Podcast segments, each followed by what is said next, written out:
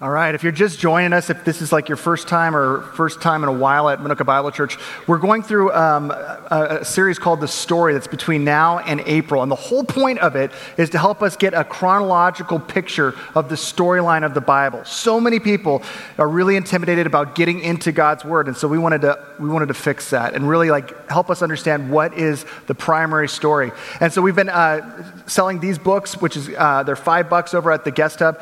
To, it has all the scripture, all the scripture that we're going to be going through between now and April in it. So if you're reading chapter by chapter, uh, we read a chapter and then we learn about it the next weekend at church service. So you're partnering with something that everyone else in the church is, um, which is pretty, is pretty exciting for us to do.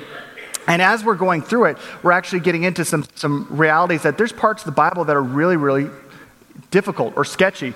If you've got your Bibles, uh, you could turn to jo- uh, Judges chapter 2, verses 7 through 14. But if you have your copy of the story, go ahead and turn to chapter 8. We'll be right there. And the thing about this is that we want people to bring it, we, uh, we want people to actually take notes in it so that when we get to April, we'll have a, a really gr- good grasp of what the storyline of the Bible is. Now, as you already picked up, we wanted that, video with, from the Bible Project guys. They do such a great job of you know, really helping it being very clear and at a glance but the whole purpose of Judges um, is to help us understand that one of the darkest periods of Israel's life came for a reason. A lot of times people look at the book of Judges as the dark ages of Israel's timeline. And they had some really dark periods, but this was the dark ages. And as you're reading Judges, if you just read it straight up, uh, you need to realize that there are some serious, seriously sketchy stuff there. On Thursday night, I had a chance to go and watch uh, Thor Ragnarok. Ragnarok uh, with uh, Carson and, uh, and Micah, and, and, it, was, it was an amazing time. We had a really good, it was a hilarious movie, and we left that experience just laughing about and everything else. Radically different movie than, let's say, Schindler's List. Okay. Would you agree? If you're going to the movie theater, you're like, I just feel like a movie. Or you're going to like the video store, I just want to get a video to watch. Thor or Schindler's List, it's about the same anyway. Who can? No, nobody says that. The reason is, is that you walk out of Thor and you're talking about the action, you're talking about sequences. When you get out of Schindler's List, your world has been exploded. You're disturbed. The whole purpose was to disturb you, to show you one of the darkest points in human history, so that you walk out of the theater saying, I don't just, I don't know, I don't even know what to think anymore. I didn't feel that when I left Thor. I just, kids, this has disturbed something in me that I, no, no, totally different. So when you're reading the book of Judges, the same thing. We realize that this is different than a lot of other books in the Bible, but a key part of the difference is the fact that it is bluntly and forthrightly saying, we're just going to tell you as it is. We're going to show you how dark it got, and we're going to let you check it out and pick up the pieces from it. If you've got uh, your, your uh, copy in chapter 8, it starts right there at the beginning by saying this The people served the Lord throughout the lifetime of Joshua and of the elders who outlived him and who had seen all the great things the Lord had done for Israel. Joshua, son of Nun, the servant of the Lord, died at the age of 110, and they buried him in the land of his inheritance at Timnath Heres in the hill country of Ephraim, north of Mount Gaash. After the whole generation had been gathered to their ancestors, in other words, they all died, another generation grew up who knew neither the Lord nor what he had done for Israel. Then the Israelites did evil in the eyes of the Lord and served the Baals. They forsook the Lord, the God of their ancestors, who had brought them out of Egypt. They followed and worshiped various gods of the peoples around them. They aroused the Lord's anger because they forsook him and served, the Baal, served Baal and the Ashtoreths. In his anger against Israel, the Lord gave them into the hands of raiders who plundered them. He sold them into the hands of their enemies all around, whom they were no longer able to resist. Whenever Israel went out to fight, the hand of the Lord was against them to defeat them, just as he had sworn to them. They were all in great distress. One of the things that we see all throughout, that's like the intro, okay? But one of the things we see all throughout the book of Judges is this cycle. And, the, and the video alluded to that. And I, I'm just going to dub it the crazy cycle because it is madness. It's super madness. You'd have everyone uh, starting out with the default position between God and people, his desired position, which is one of shalom peace. You know, perfect peace. Peace between us and God, peace with everyone else around us, peace with the, the, the environment that we're in, peace, shalom. And there's times that these guys are rocking peace for 20 years at a time or 40 years at a time, but eventually they forget about God and all of a sudden they start to blend into their surroundings. And they start to like, they're surrounded by Canaanites. They're like, you know what, these guys aren't so bad. And they start to like saying, I think I'm switching teams on this one. Not entirely, but just, uh, just to a little bit of degree. And they sin, declaring independence from God. And when you declare independence from God, God doesn't say, no, no, no, no. He, he allows that.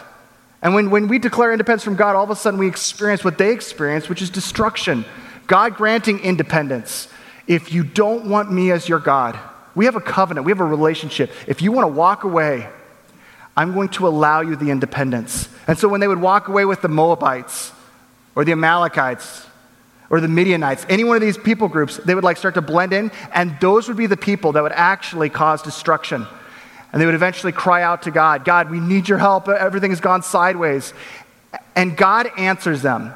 Now, when I'm at this point of the crazy cycle, I'm a little frustrated because I'm feeling like these people are just using God. They're just using God to get themselves out of a situation.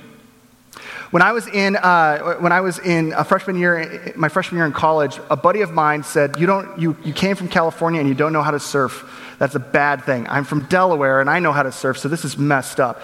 This spring break, we're going to go down to Cape Hatteras and we're going to camp on the island. I'm going to teach you how to surf. I'm like, sweet.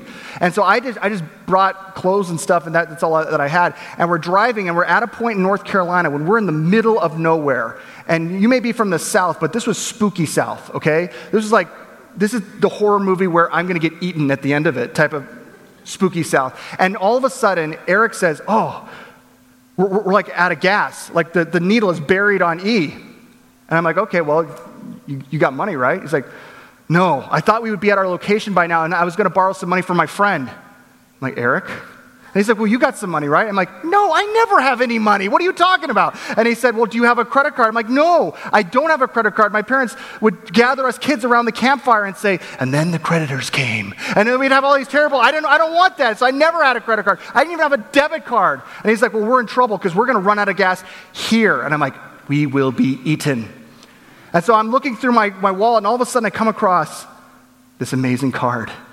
And I had a flashback, all the way back to the beginning of the freshman year when all these people want to just like, you know, get all the, the sucker freshmen into buying stuff or whatever. And um, Mobil, Mobil Gas Company had a Mobil gas card that you could apply for. And if you applied for a gas card from Mobil, then you could get a bag of peanut M&Ms.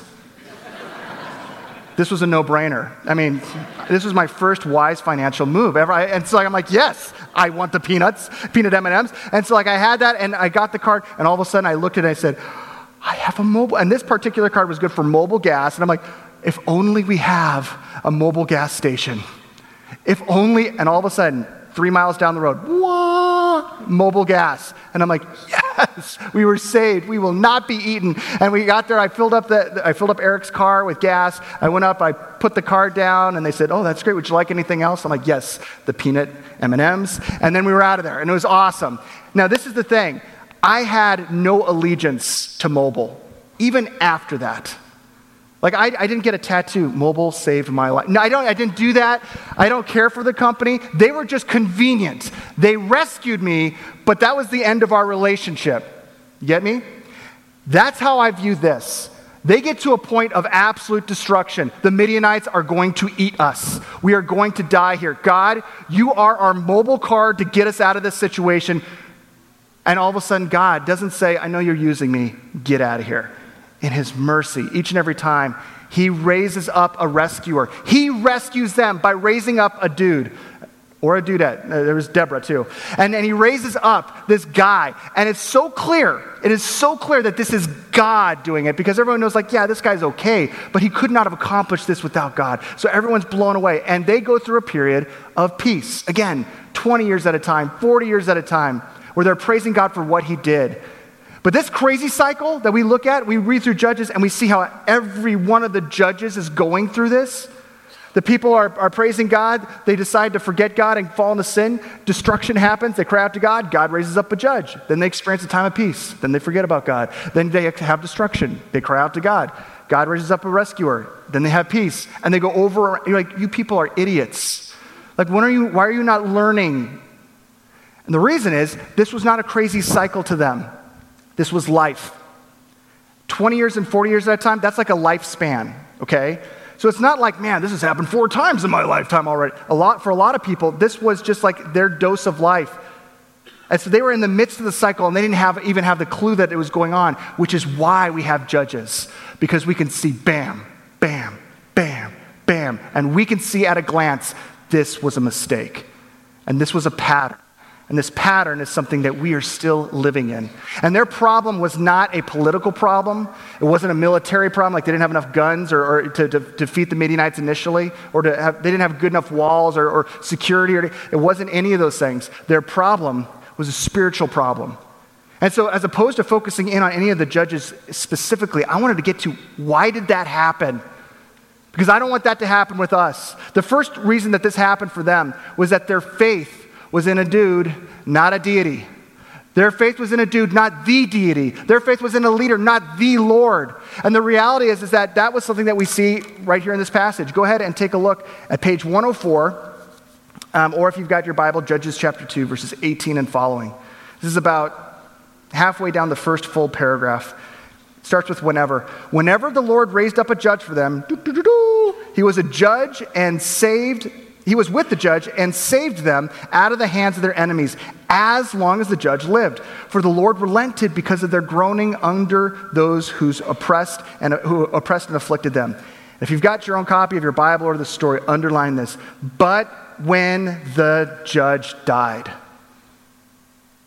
but when the judge died, the people returned to ways even more corrupt than those of their ancestors, following other gods and serving and worshiping them. They refused to give up their evil practices and stubborn ways. And that word for returned right there is, is this word for restore. It's like if you were if you were in a good, if you had good health and then all of a sudden you got sick, restoration means you go back to good health. It's like awesome. However, if you were living a messed up life and all of a sudden you got right with God and things were going right between you and Him, but then you got restored, you're going back to toxicity. And scripture says even more toxic than before. Uh, where is Mike? Mike, can I have you come on up here?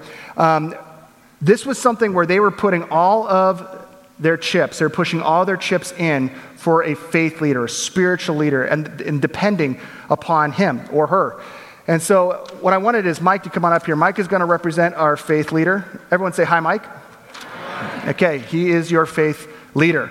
All right, now that's right. Okay, now listen. What, what, what are some of the spirit people who've been faith leaders in your life who've impacted your growth in your spiritual walk following Jesus? Errol. Errol. pastor Dave. Not, not, you don't have to, uh, what, what types of people? Teacher, pastor, parents. How many, how many of you were impacted in your faith towards Jesus by a parent?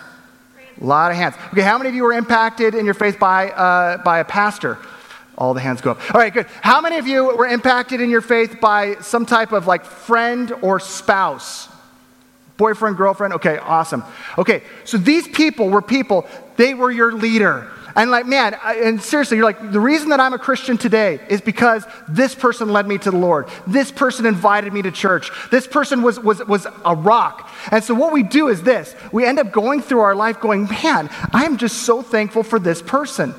And like, I'm just like, Honestly, if it wasn't for him, I wouldn't be here. I wouldn't be following. But because they were such a great, be strong, brother. Because they were such a, a great leader, I am actually here today. Now, this is fine until what?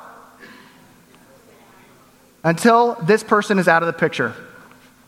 And then, and then you fall. Why? Because you were leaning on him. Your faith wasn't in him. Your faith was in Him. The reason that we fall is because I, and I, have I've been in so many situations where I've talked to people who said, you know what, I was walking tight with God when I was a kid and in my teen years or when, in my 20s. But then that happened. When that guy did that thing, it's gone. I was so, so tight but then all of a sudden, that controversy in the church happened, and these people I trusted, I could no longer trust. And so, how could I believe in a God when that guy did that? Or, or you're like, man, I, this guy was so amazing. And they were my leader, they were uh, my pastor, they were my, my teacher, my friend. They were so spiritually amazing. And then all of a sudden they moved. And I was going to church with like some other faith leader, and I was like, I, I don't have a relationship with this person. I, I can't continue on. We reduplicate the mistake that we see in the book of Judges and their crazy cycle because we lean our faith on people who are human, who will fail, who will let us down. And when we do that, and when we fall, we're surprised, like, I just, I can't, where did my faith go? Everyone give it up for Mike. Thanks, man. awesome. Yeah, it's good. That's what happened with them, but that wasn't their only problem. They were leaning on a, a, leader, not the Lord, but they were also, regarding their faith, their faith was consumed, but it wasn't communicated. Their faith was something that, that they appreciated the fruits of. Again, they were living in 20 to 40 years of peace because of the fact that they cried out to God and God raised up a rescuer and they spent time worshiping God as a result. But that was grand, their grandparents or their parents. But something happened in between their grandparents and parents and the kids because the kids didn't own it. They were enjoying the fruits of peace, but they didn't own it. There wasn't something that belonged to them. And, and we could see this again if we go back and take a look at page 103. Sec, uh, third paragraph. After that whole generation had been gathered to their ancestors, again, they died, another generation grew up who knew neither the Lord nor what he had done for Israel something happened in the communication process where it dropped. And parents didn't pass it on. And maybe the parents were like, look, I, I just don't want to force this on my kids. My parents were really, really heavy handed about our faith and we're the chosen people and God brought us out of Egypt. I don't want to do that with my kid because I feel awkward about it. Or, you know what? My kids, uh, they're friends with a bunch of people and they, they believe different things and those people are created by God too. So it doesn't, you know. And for whatever the reason, the reality and the importance of their faith was not communicated or passed on. So kids grew up ignorant. And again, this is something that we can empathize with and relate to. Because you might have grown up in a family that, that wasn't following Jesus. And you're like, look, I'm like coming at this at 27, or I'm coming at this at 37. And I, I, don't, I don't have a playbook for this. It's like, like mom and dad, Jesus was a curse word. That's about it. And, and now, now I'm like trying to raise my kids, and it's awkward even to, to pray at the table. Like, I mean, because that's just like, I, I feel, because my kids know me, I don't want to be a hypocrite, but I really want my kids to know Jesus. So maybe for me, the best thing I could do is just try to get to church and get them in with some professional Christians. I don't know where they find these professional Christians, but if they can listen to some professional Christians, maybe they'll understand Jesus a little bit better. Maybe they can explain him to me. But that, I'm just, I'm in a rough situation where I feel awkward about communicating this faith that I own, but I'm insecure in. Their faith was consumed, but it was not communicated. Thirdly, it was, uh, their faith was broken by blending. It was very clear that God wanted to preserve, He was protecting His people. And again, the covenant was we, this is one God. We have a relationship with Him. Uh, our, our covenant is, is, a promise that He is our one and only. This is not an open relationship, this is a one and only God. And, and all of a sudden, and the, the, the reason that the Canaanites were to push, be pushed out was so that they would not be polluted into thinking, you know what, God is good, but He's one God of many. And again, we can see what was happening here. Take a look at, uh, let's actually look at page 103 there instead of what it's saying up there. Then, this is right after the verse we just read, then the Israelites did evil in the eyes of the Lord and served the Baals. They forsook the God of their ancestors who had brought them out of Egypt. They followed and worshiped various gods of the peoples around them. They aroused the Lord's anger because they forsook him and served Baal and the Ashtoreths. Okay, Baal, Baal was like this uh, kind of like cow looking god of rain, of the sea, and of fertility. Um, and so people would look to him, and, and, and Ashtoreth was, was a fertility goddess. Some, some pagan religions thought she was the mother of all the gods and goddesses. Other people said, no, she was just like the wife of Baal. But a lot of times the, the worship at this time in Canaan had Baal and Ashtoreth as because they were kind of a thing. And so they said, okay, here's the husband, here's the wife.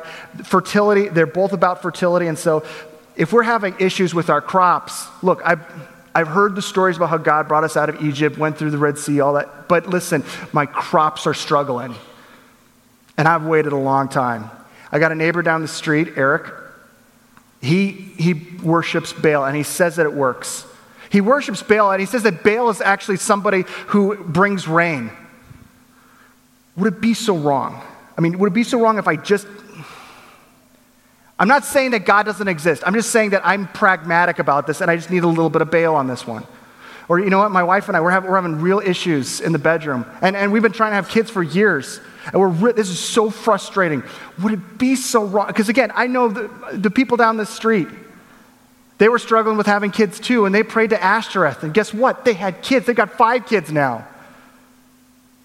I watched my wife cry at night, and I asked myself, would it really be divorcing myself from my faith and the fact that I'm one of God's chosen people? if I just tried it. They were very pragmatic, very practical, and they couldn't understand why, when they started doing the very thing that God told them would bring destruction, when it blew up in their face, they were shocked by it. And we see this in the account with Gideon. I'm not going to even talk about Gideon's um, battle, but if you look at page 108, um, and this is actually yeah, I don't have it here. Uh, but but uh, page 108. We have the Lord talking to Gideon, and, and this is, I do believe, this is the second person of the Trinity who in, this, in the New Testament we get the name of Jesus talking to Gideon, and he says this the, the, angel of the Lord. Whenever we see that, that's like a flag. The angel of the Lord came and sat down under the oak in Ophrah that belonged to Joash the Abiezrite, where his son Gideon was threshing wheat in a winepress to keep it from the Midianites.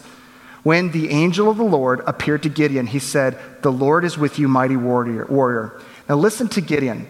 Gideon asked the question that all of us have asked. Pardon me, my Lord, Gideon replied, but if the Lord is with us, why has all this happened? If the Lord is really with us, why has all this happened to us?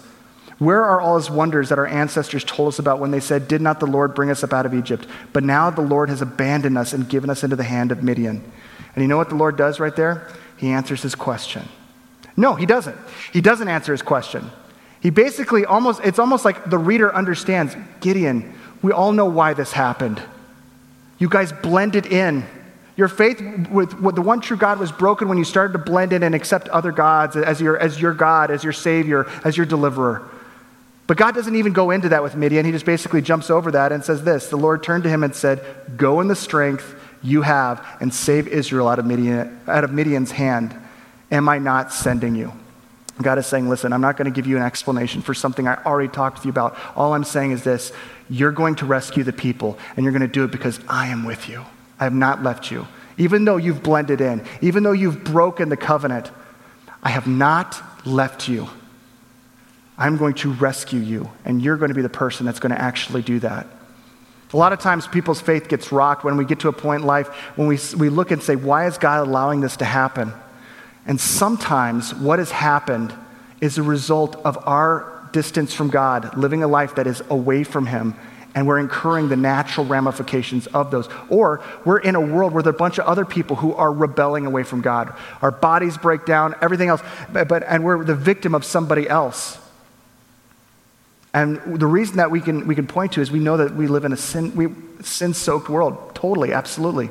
But the thing that God is calling his people to do in the midst of that sin soaked world is not to blend, and this is a problem for every human being, not, not just Christians, but every human being.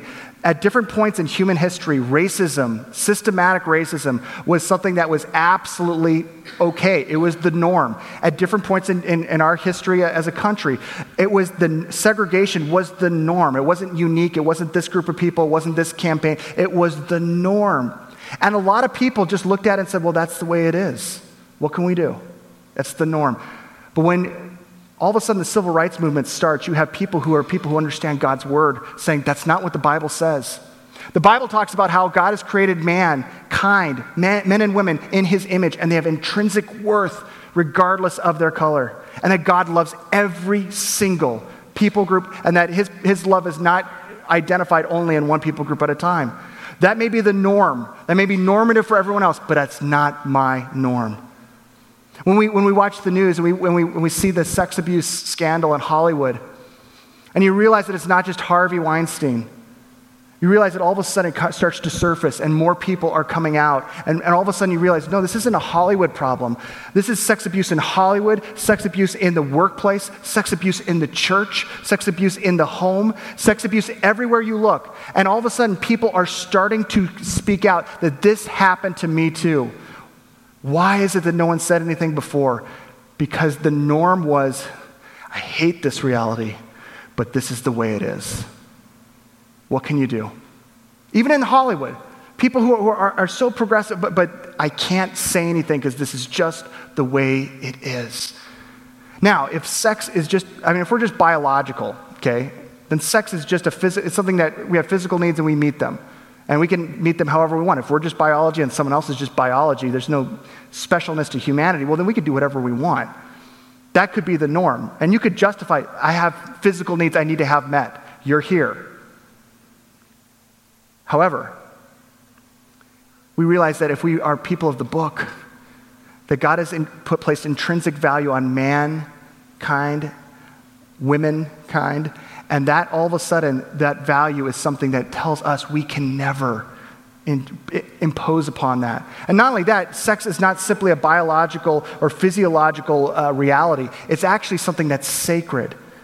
And, and, and when, we, are people of the book, all of a sudden we realize that we can't blend into a normative perspective that says, no, it's just something that you do, or it's just something that you get your, your physical uh, needs met, because we recognize that sex, as defined by Scripture, is a God glorifying act. A God glorifying act where I lay down, I physically lay down my life and my body to bring pleasure to the spouse that I have pledged my entire life to. Sex is a God glorifying activity where I am physically laying down my body for the pleasure of the spouse that I am married to, that I've pledged my whole life to. Anything outside of that is sin. And the reason that it's sin is because it diminishes human flourishing. It's not the design that God created us. When you have anything that is getting your physical needs met first and foremost, and that's what you're doing, or you're getting your physical needs met outside of the confines of marriage, or you're getting your own physical needs met just with you. That is outside of that relationship that God has called sacred. Now, that's not the norm. We know that's not the norm. That might be even a challenge to some of us here today. But when we look at everything taking place in Hollywood and the workplace and the church, as people of the book, as people of God, we say, This is sacred. And that's going to keep me so far away from abuse because the only place that this is allowed and cherished and good is in that relationship that God has called us into. Blending is something that we're not called to do. And, and we, we see that when we get to, I love how the, the, the video put it that, that over four, at four times um, in the book of Judges, it says, In those days, Israel had no king, and everyone did what was right in their own eyes. Why do we blend? Because it's very easy to justify whatever I want to do because it seemed right to me. And the interesting thing I love about this is that a, it, the last verse of the book of Judges says, In those days, Israel had no king, and everyone did what was right in their own eyes. And you see the chaos is the book of Judges. But what happens right after that? We have the book of Ruth, which is talking about the origin story for the Davidic line of his kingship. And that's followed by other elements of how the kingdom came into Israel. How ultimately all that was pointing towards the fact that we need a better king than a human king. Because this could be a, a statement over us. In our days, we have no king, and everyone does what's right in their own eyes. Which brings us to the question Who is your king? Who is your king? Like, who is the absolute authority in your life? The person who calls the shots, who, like, I'm gonna, I, I know that I wanna do this, but I'm not going to do this because I have someone who's calling the shots. Is the king in your life your girlfriend or your boyfriend is the king in your life your spouse, your boss? Other people's perspective of you? Is that the king where you're like, I bow the knee to that? That is what I'm, I, I will surrender and submit my whole life to. Or is your king Jesus? Because when we look at the crazy cycle of the judges, we can get all judgy on them, but we have to realize that this is our story too. We do the same stupid thing over and over and over again. And when I look and I start judging the, the book of Judges, I start I have to take a step back and go, this is your story. And the only one who can break this, The only one who could stop this, according to Scripture, is Jesus. Because what Jesus, the Prince of Peace, did was he entered into our sin on the cross. When we declare our independence from God and distance from God, he came near. Our destruction was not given to us. He took our destruction upon himself on the cross. And when he cried out to the Heavenly Father, My God, my God, why have you forsaken me? The Heavenly Father did not stop what was happening. The Heavenly Father did not take him off the cross. Jesus died and then was raised. The rescuer was raised. So now that that happened, my peace is resting on him. How do you know that you're not saved because of your own good works?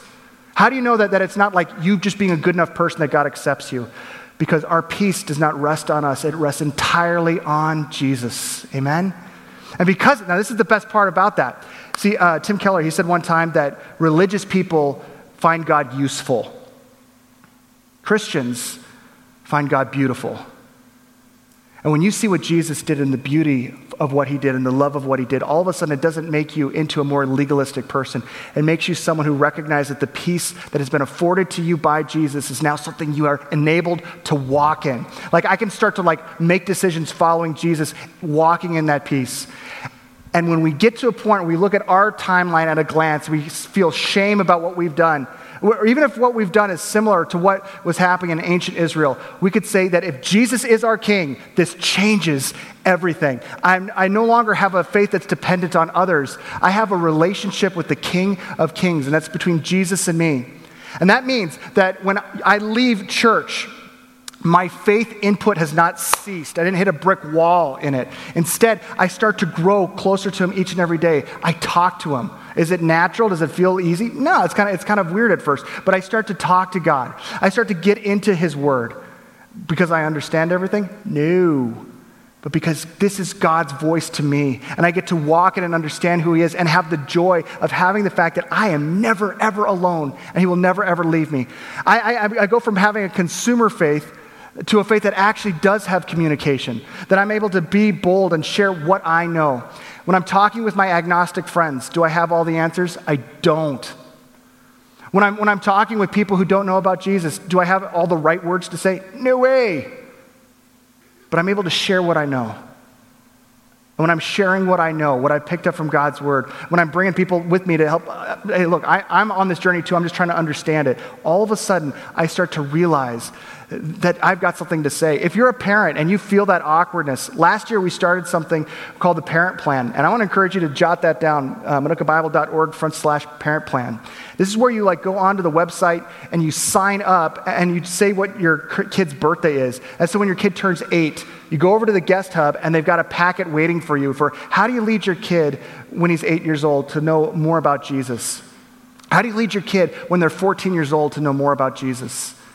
How do you do that? Not, not the professional Christians, but you. How do you do that? And then all of a sudden you get a chance to walk through and understand what it is that God is calling you to do as a parent who's actually taking the faith that you have, even if it's a, a, a baby faith, and passing it on with the confidence that comes from God.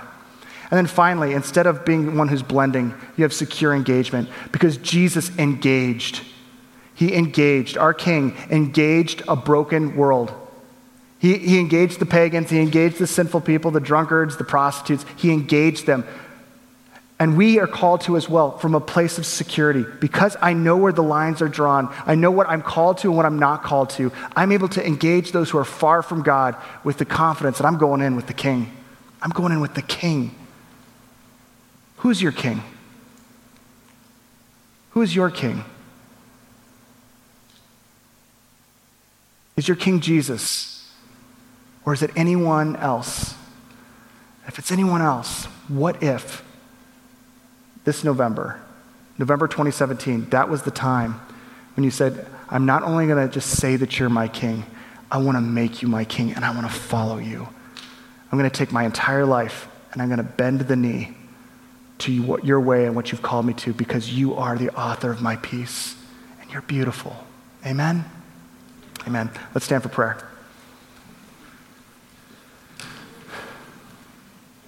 Lord Jesus, it's so easy for us to um, get hung up on our past. It's so easy for us to get stuck in a rut, Lord, of thinking that our entire world uh, rests on our morality, on our decision making, our salvation depends on it. We know that it doesn't. You authored that. You afforded the payment for all of our wrongdoing, God. And you did that so that we would be able to be a beacon, a beacon of your restoration, of your, of your work in us. That we weren't called to, to live out our faith on the DL or flying under the radar, but instead to be a, a bright light to anyone around us who doesn't know. Lord, I pray that you help us own that today. For those of us with kids, I pray that you help us pass that on starting today. And we will give you the thanks for the life that comes from that. It's in your name that we pray. And all God's people said, Amen. See you next week.